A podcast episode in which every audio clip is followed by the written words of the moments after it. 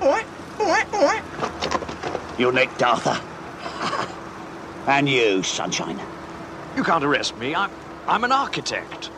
There's my Porsche.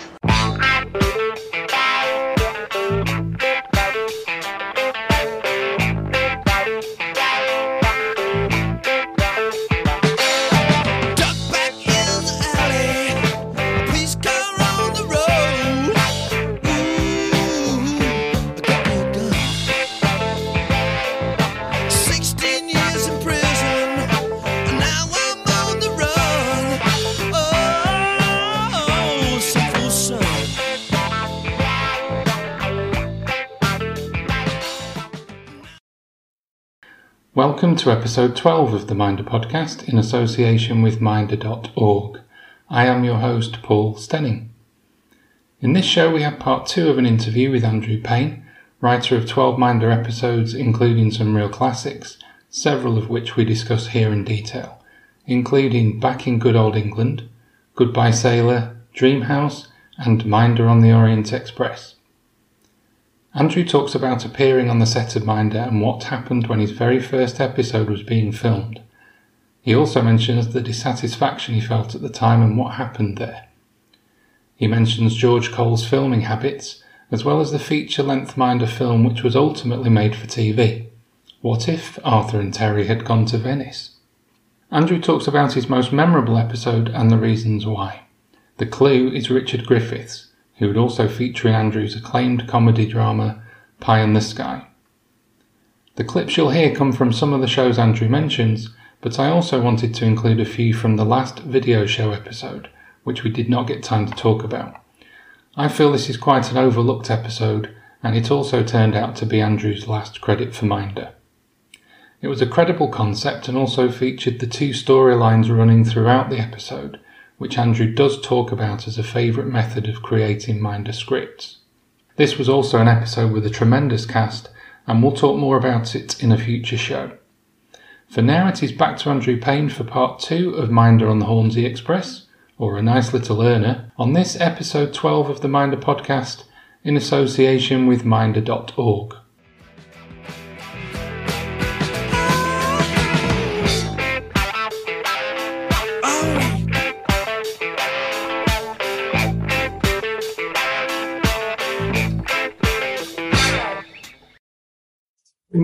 initial episodes, when you first started, did you meet the cast members to get a feel, or were you ever on set or anything like that? Occasionally, very rarely. Well, I tell you, okay. The the um, I mean, not really. No, I mean, I I mean, once in a blue moon. I mean, you know, on location on the set, they're incredibly busy you know.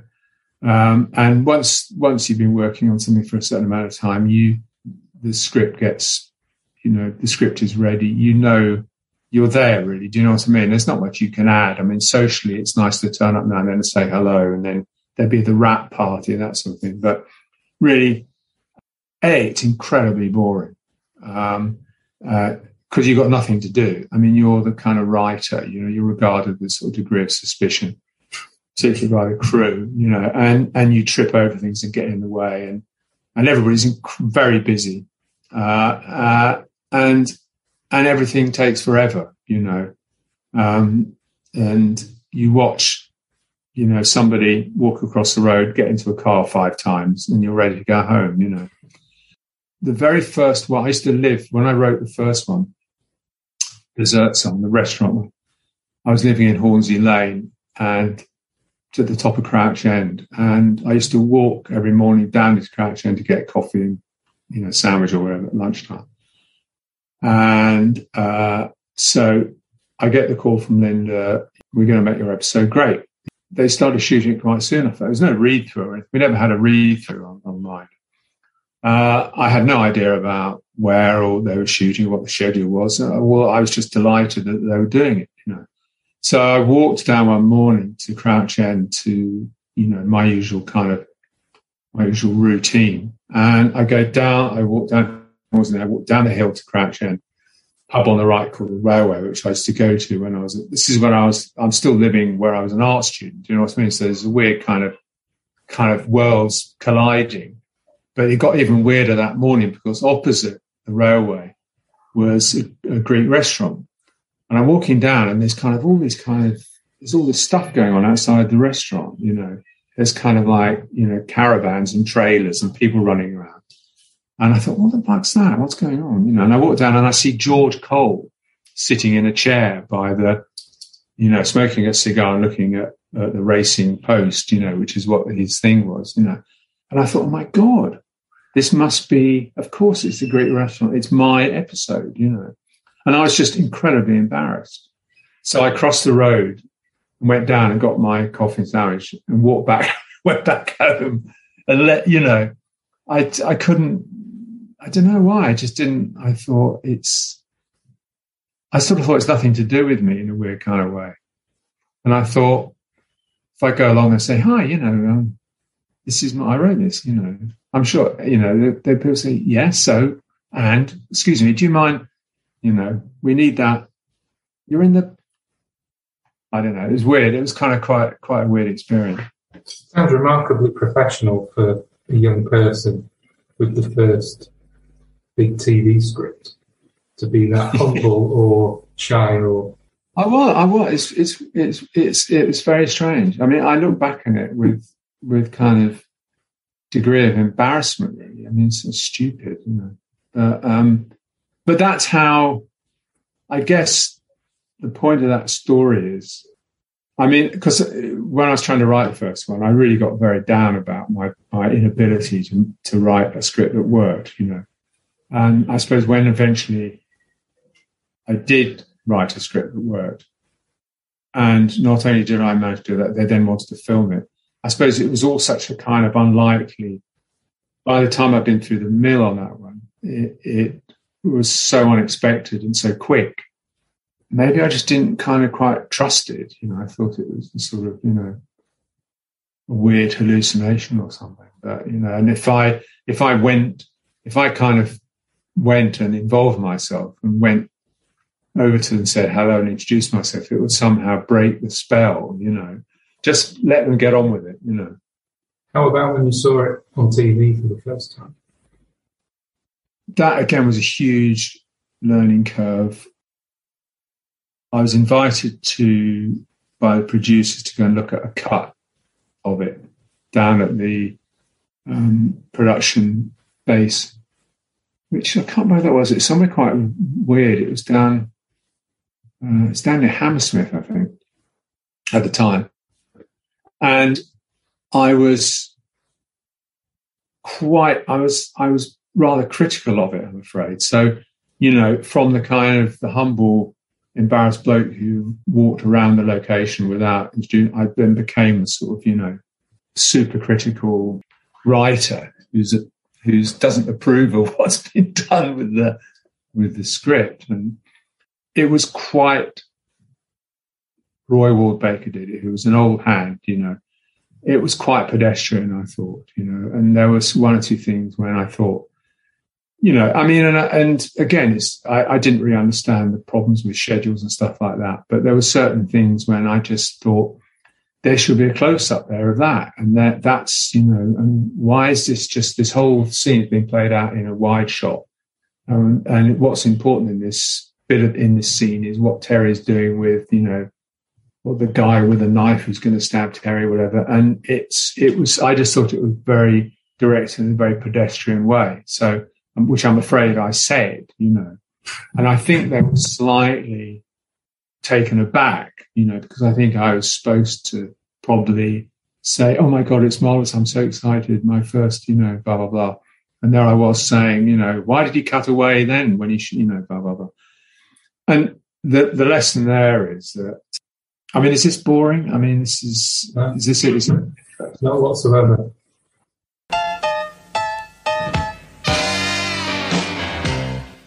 God, look at those lions. Uh, yes, uh, one is a little bit foxed round the arse here. It's not the only one, is it, either? There is. Oh, no, I think they're terribly witty. Witty? No, Arthur said that. He said, my word, what witty little lions, he said, didn't you, mate? Shut up. Yes, I'll have them. I'm very fond of putting things like that indoors. On your mantelpiece. Something like that, yes. Hi, Martin. Right, Arthur, I'll have the gates, the fireplace, and the lions. I'm afraid that those urns are not for me at all, though. Those urns are sensational. Sensational. No. No, I don't know. They're somehow deeply naff. Naff? Naff? You heard what the man said. Those are naff urns. Now help Mr. Miller's man load his stuff onto his van. Nigel, word inside. Certainly, Arthur. Inside. I'll see you later down to Winchester, all right? I do acquiesce with you about the urns, Nigel, but you're quite happy about the rest of the gear? Fabulous stuff, Arthur. Oh, fabulous. And such a bargain. Uh, look, if anything else comes up that you want, uh, just give me a bell. You never know what's going to turn up. Someone might leave the whole house on a skip. Sorry, Tony, not with you. Terry. The name is Terry. Ter- Terry, Terry, don't interrupt when money is changing hands. Why don't you come down to the site this afternoon, Arthur? Have a look round. Something I'd like to discuss with you. That is, if Terry here doesn't object. Oh, no, I'll be delighted, Nigel. Uh, any news about my premises? Nothing definite. I've had a word with the managing agents. But the thing is, these people are killing to get into these retail units. Well, they would, they would. I can't wait to get my foot in the door of a free enterprise zone. Hang in there, Arthur. I'm working on it. I'll see you this afternoon. Right, Nigel. Oh, hang about, hang about. Um, complimentary T-shirt. My compliments. Fabulous. See you, Nigel. Fabulous.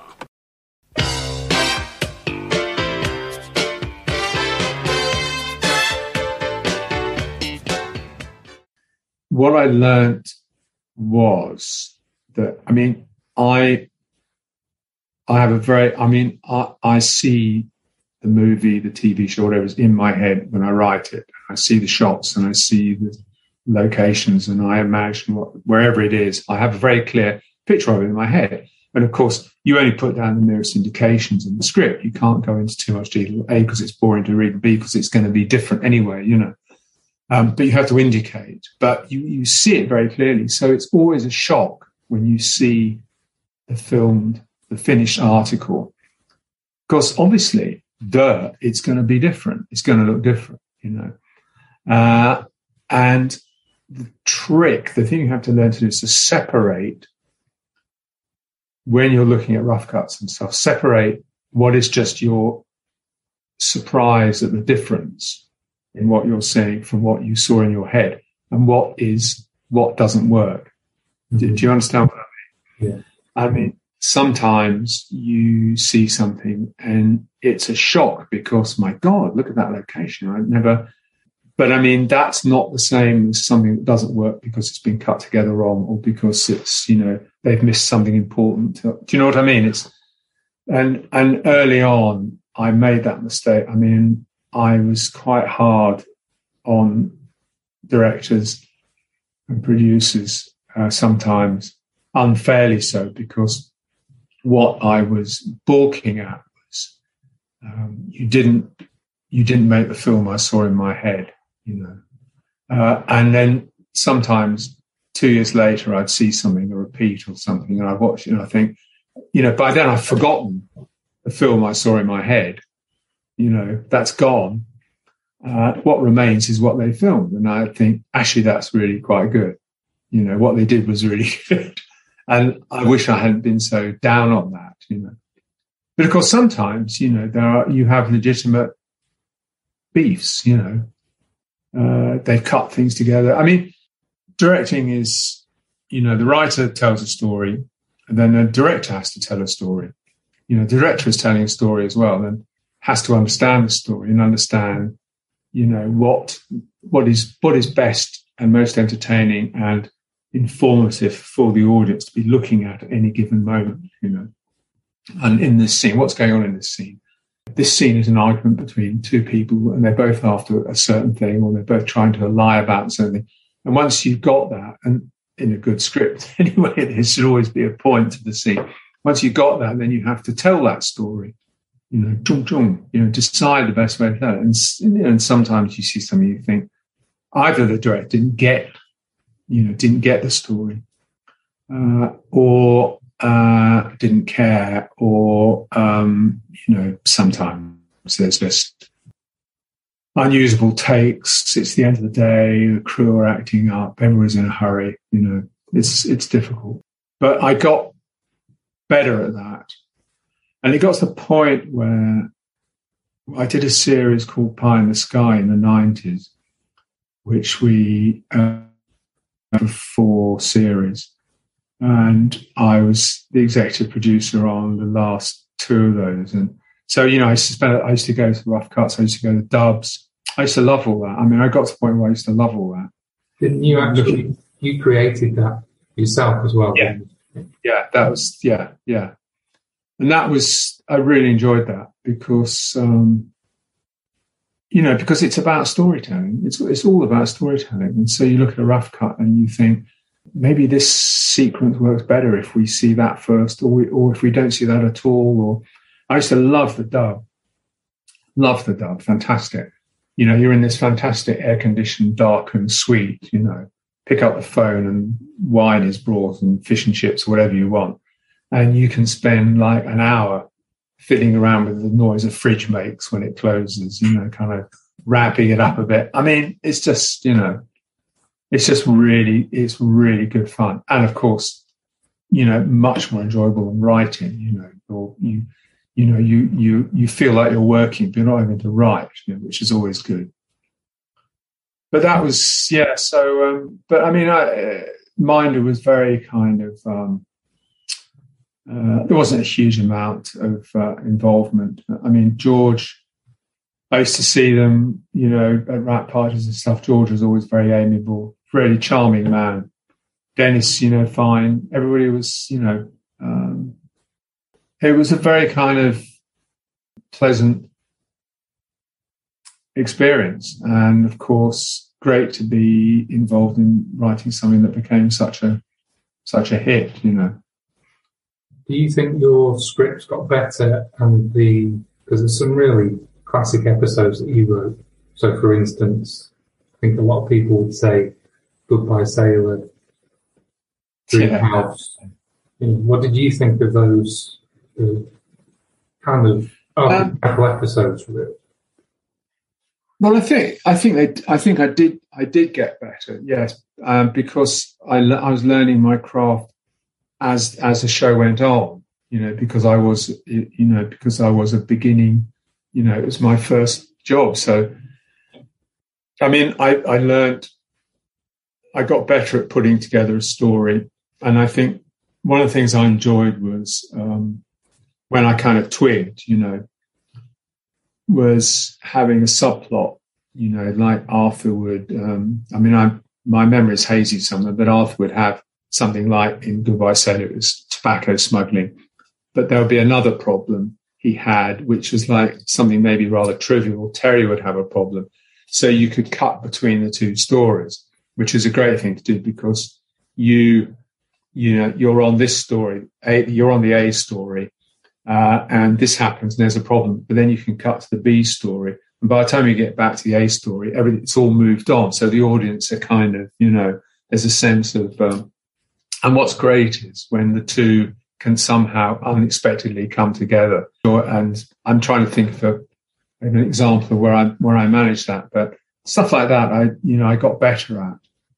I don't know, you know, it's just, it was, I mean, I, I remember with great affection um, an episode called um, Back in Good Old England. Mm-hmm. Uh, and I remember it because Pete Postlethwaite was in it, who was fantastic, fantastic actor. It was so great to have have him, and he was just great.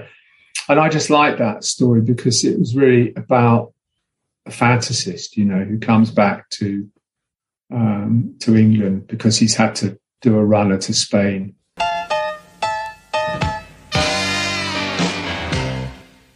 Terry. Arthur, Des. Who the bloody hell's that? Oh, me, Jack O'Rag. Hello, my son. How are you? Terry? Oily rag. Never is. Oh, do, Jack. Nice to see you. My old man. yes, spot of shampoo for my very good friends here, please, Dave. Lovely. Por favor. Por favor, listen. yeah, yeah what? Uh, I think we better wheel it on now, Dave. Right, Jack. Back in good old England. Salute, fellas. Salute. Listen, I thought you'd get nicked as soon as you trod on the tarmac at Gatwick. No, I never left because of the law, Tell. No, I just wanted to turn over a new leaf, that's all. Best thing I ever did. And here we are. What about that then, eh? Welcome home, Jack. Good day. Well, gracias, fellas, for turning up here today. Didn't have much choice, did we? That means a great deal to me.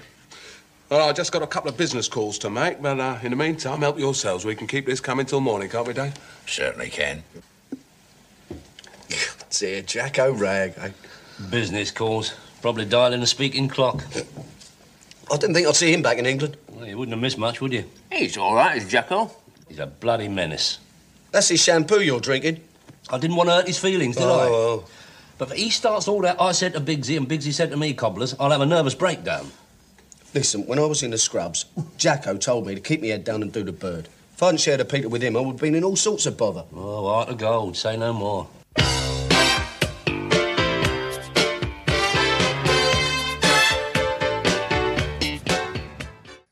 He gets back into the country and, and is pretending to large it and he's got all this money and he wants to, you know, buy me a car, do this, I want to invest. And it's all absolute bollocks, you know. But it's really just because he's homesick, you know, um, and wants to see everybody again and, and wants a bit of respect and, and, and of course everything's changed. And I just like that. Um, I, li- I liked that. Uh, that's a nice story to write and it, and it worked quite well, I think. When seeing as you mentioned, say, sorry. seeing as you mentioned that, I'm just wondering, with what you said there, why you ended that episode with him actually going back and kind of the implication being he'll never come back again to England. I think so. Yeah. Yes. Yeah, and I think I think that you know I think that sort of nostalgia uh, is often misplaced, uh, and maybe if I was if I if I wrote that story now, I would probably come on a bit stronger about that. You know, um, about he's not only is going back to Spain, is you know again has to you know he's getting away from the law. It's also because it you know his memory it wasn't what he remembered. You know, it had changed. He's he was no longer uh, wasn't his home anymore, which I think is I think is kind of there's a kind of truth in that. Yeah, I think yeah. You also wrote in that episode that his wife had divorced him and moved on. Yeah, I've forgotten that. Yeah, yeah, that's right. Yeah, exactly. Well, that that's exactly.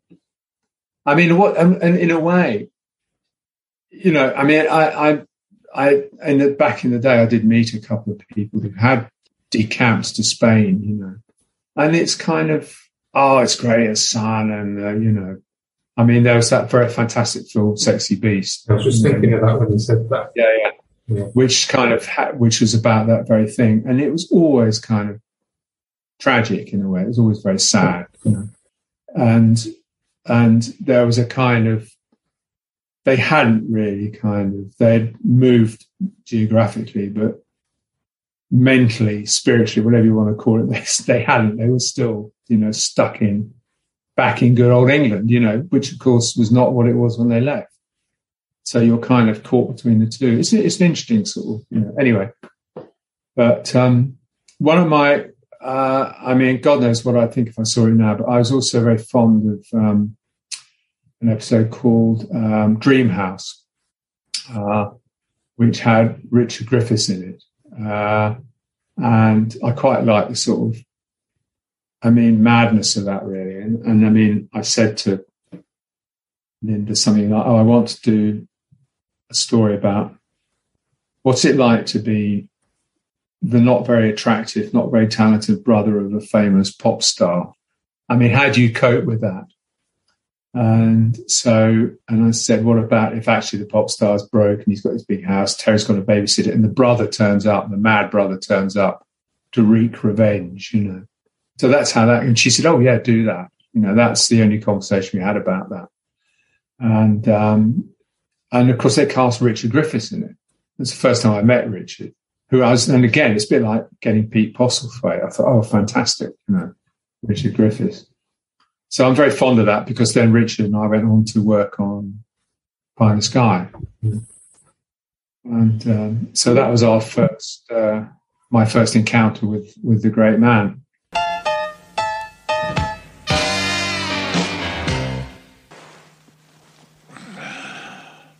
I'm Derek Farrow, Frankie's brother, manager, accountant, wet nurse, highly paid toady. And in all of those capacities, I demand to know what you were doing creeping around this house. Well, I'm Terry. Terry McCann. I shall contact the old Bill. No, the uh, phone's not working.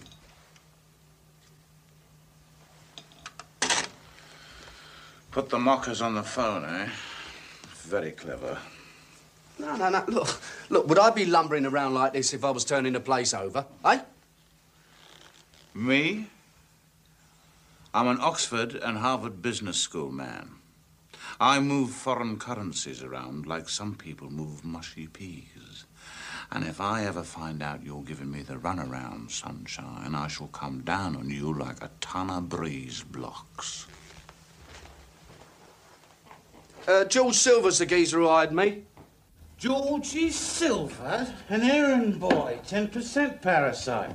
How he's got a bottle of iron fire around this house, I do not know. Nonetheless, I am prepared to accept that you are not some itinerant blagger. Oh. Oh, well, there's something wrong here. There's something. There was another sofa in here last time I looked in this room. Yeah, well, it's on the lawn. On the lawn? Well, I fancied sleeping under the stars. Anyway, the arrangements of the furniture's none of your concern. Listen, I'm supposed to be safeguarding this little lot.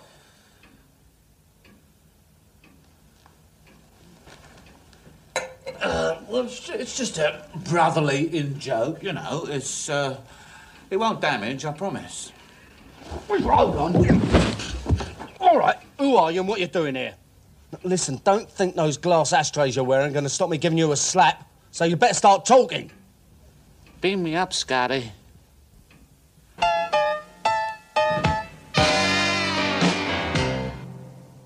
Uh, so I'm, I have, uh, you know, affection for that. I mean, it, it's very odd looking back on it, to be honest. And I know they kind of they they crop up on ITV4 now and then. I actually kind of um, avoid watching them because uh, I'm fond of the series. I'm very grateful to it. I was very pleased to be part of it, but it's kind of gone. Do you know what I mean? And I don't want to really look at them and be disappointed or uh, see. I mean, I do tend to just see the flaws, you know, in in my stuff when I watch it again. It's quite hard to, you know. I mean, when I say the flaws, I mean my flaws. Uh, I don't mean anybody else's. I'm talking about. But I still, kind of think, I'm, I'm shaking my head because I'm, I'm wondering how you can see flaws in what appears to be perfect.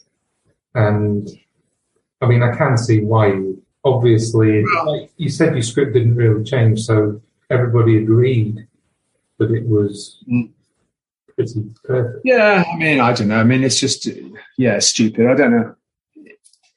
Not maybe flaws is the wrong word, but I just, you know, I mean, I suppose it's a bit like looking at a younger version of yourself, you know, and thinking, I'm not, I'm not, that somebody else wrote that, you know, because so much time has passed and so much has happened, and it's a kind of double edged thing, you know.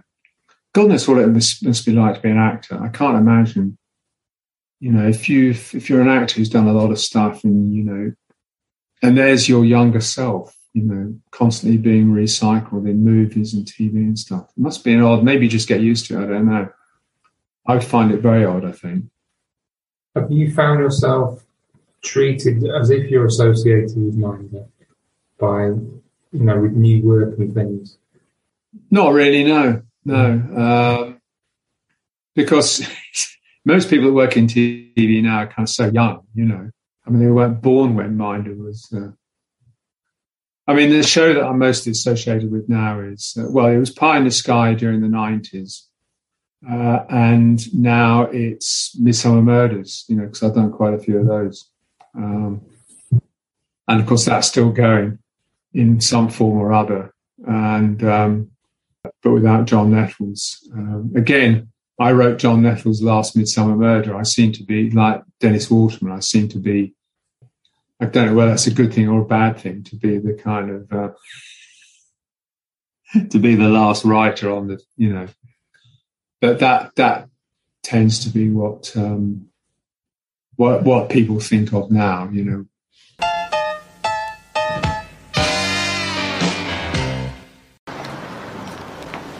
I don't know. You invest in youth, and what do they do? And yesterday, Arthur. Spit in your face. Good morning. I'm disappointed in you, Tracy. A wine bar. Where is it? Transylvania? Ha, bloody ha. I'd like to return these. But don't give them to me. I don't work here anymore. Thank God. There's gratitude for you. See you, Terry. Yeah, good luck, love. And don't let the old fart grind you down. Would somebody please take these tapes? Uh, yes, give them to my assistant, will you? He's temporarily in charge. No, no, I'm sorry. No, it's nothing to do with me. Oh, by the way, I'm Arthur Daly. It's not often I get the chance to meet our members. Listen, you, I'm not Look, working I am here. in a hurry, actually. Oh, don't leave empty-handed. We have the new Jack Nicholson.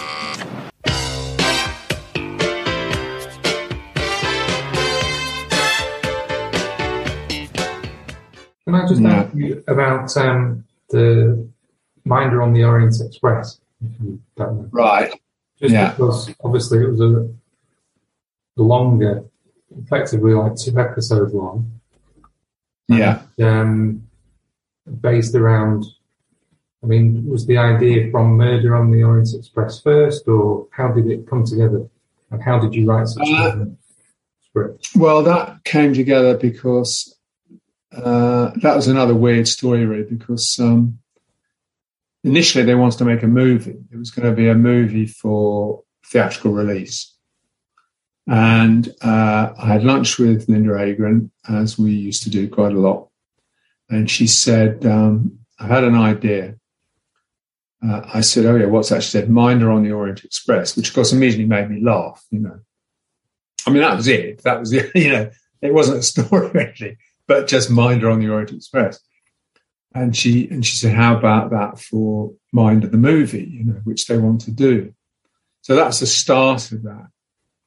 So then, then I had to. So we're talking about kind of ninety minutes, you know, hundred minutes or whatever. I can't remember how it was in the as a movie. Uh, so then I thought, this is great because I, I would love to pay homage to those kind of, you know, like the original Murder on the Orient Express is, I just love, it. I mean, the opening scene when you get kind of, you know, all these kind of movie stars, you get Michael York and Ingrid Bergman and God knows who walking down the platform and, you know, Wendy Hiller as the mad Russian, I don't know, you know, and I thought I, to do a version of that, a Minder version, that would be very amusing and very good fun. But of course, you've got to have a plot. You know, you've got to get these people on the train for a reason, uh, and then been really, really difficult. You know, really hard work. I got halfway through the script and was summoned to the Euston Films, and something had been going on at and this was after Verity Lambert had left. Uh, and I think there was a kind of, there was a bit of kind of politicking going on at Euston Films. I don't know. I don't know. Anyway, to, to cut a long story short, there was some people there were appalled at the notion, the potential expense of Arthur and of George Cole and Dennis Waterman Minder arriving in Venice because obviously the climax was going to be Venice because that's where the Orient Express goes now, you know.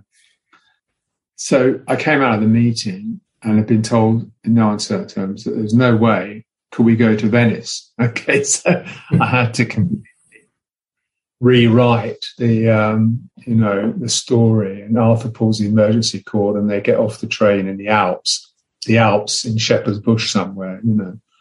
Um, oh God, I mean, it was really and of course, the trouble is that to pay homage or to those kind of big old Hollywood movies, you ain't got the money all the time to really do it properly.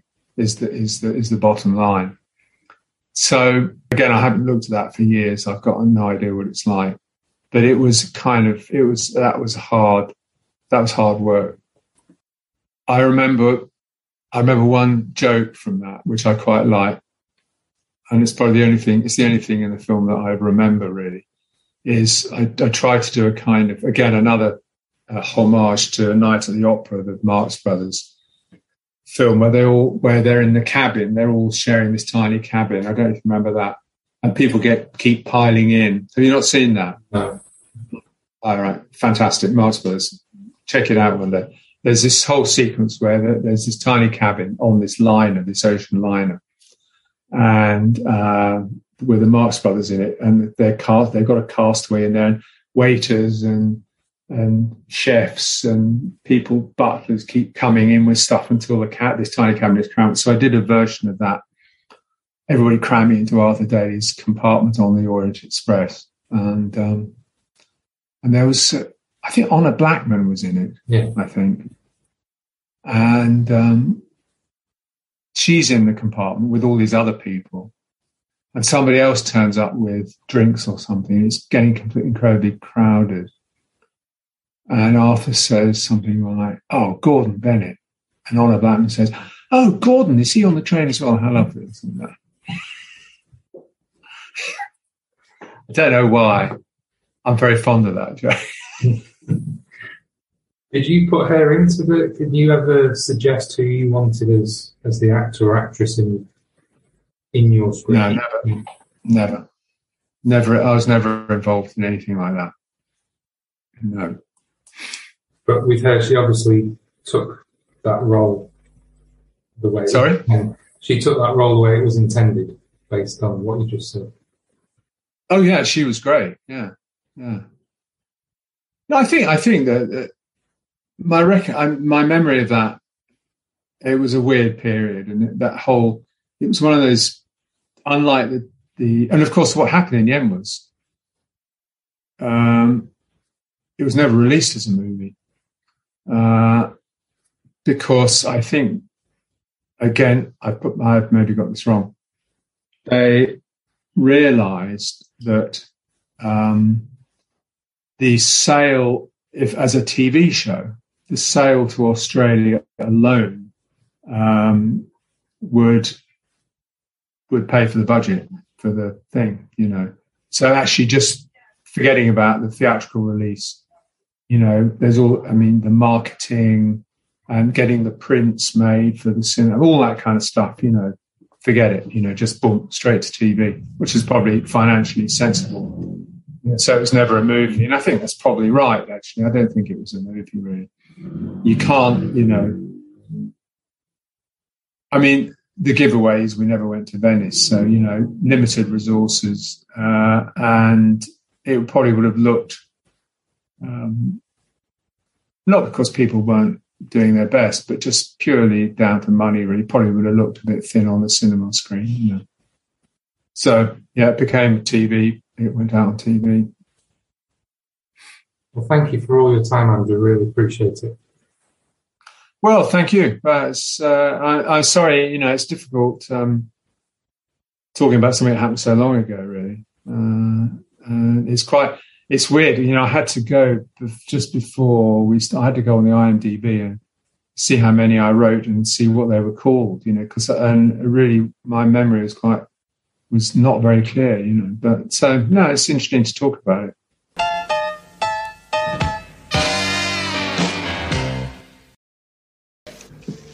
You should have seen him when he came out. He said, Have there been any great technological advances while I've been away? How long were you inside for, Arthur? You can lock a man up, but you cannot imprison his spirit. It's up here. If you got it up here, incarceration means nothing. An hour and a half. He was banged up for an hour and a half. Still, you had a right result, thanks to Cherry. Yeah, yeah, yeah, yeah, true, true, true. Once Terry didn't make a pig's ear of it. Oh, cheers, Arthur. Ah, we got out of that a treat. No problem. Yeah, no problem. My sincere thanks once again to Andrew Payne and his agent Lydia Drake for taking the time to organise the interview, as well as all the time Andrew spent talking to me. Thanks also to Jonathan from Minder.org for additional questions. Next time we will have a very different type of episode featuring some interesting and unusual facts about the show. As a teaser, here is a strange spot of trivia for you to accompany the Andrew Payne episodes. In researching as much as I could about him, I read an interview with Andrew where he mentioned a Turkish Kurdish restaurant that he frequents called Gem. I must say he did tell me later though that it's not quite as good as it used to be. Anyway, before I knew this, I couldn't resist looking it up, and when looking at the street view, what should I find directly opposite the restaurant but Montague Solicitors? Remember Mr. Sayin? That is the part played by Lee Montague, the potential Arthur Daly, who Andrew mentioned in the first interview. And here, opposite Andrew's then favourite restaurant, is Montague Solicitors. What are the odds? Possibly only odds that the Wizard of Odds could have come up with. Thank you to everyone who's written in. If you want to write to the show, the email is winchesterclub at minderpodcast.co.uk. Thanks for listening.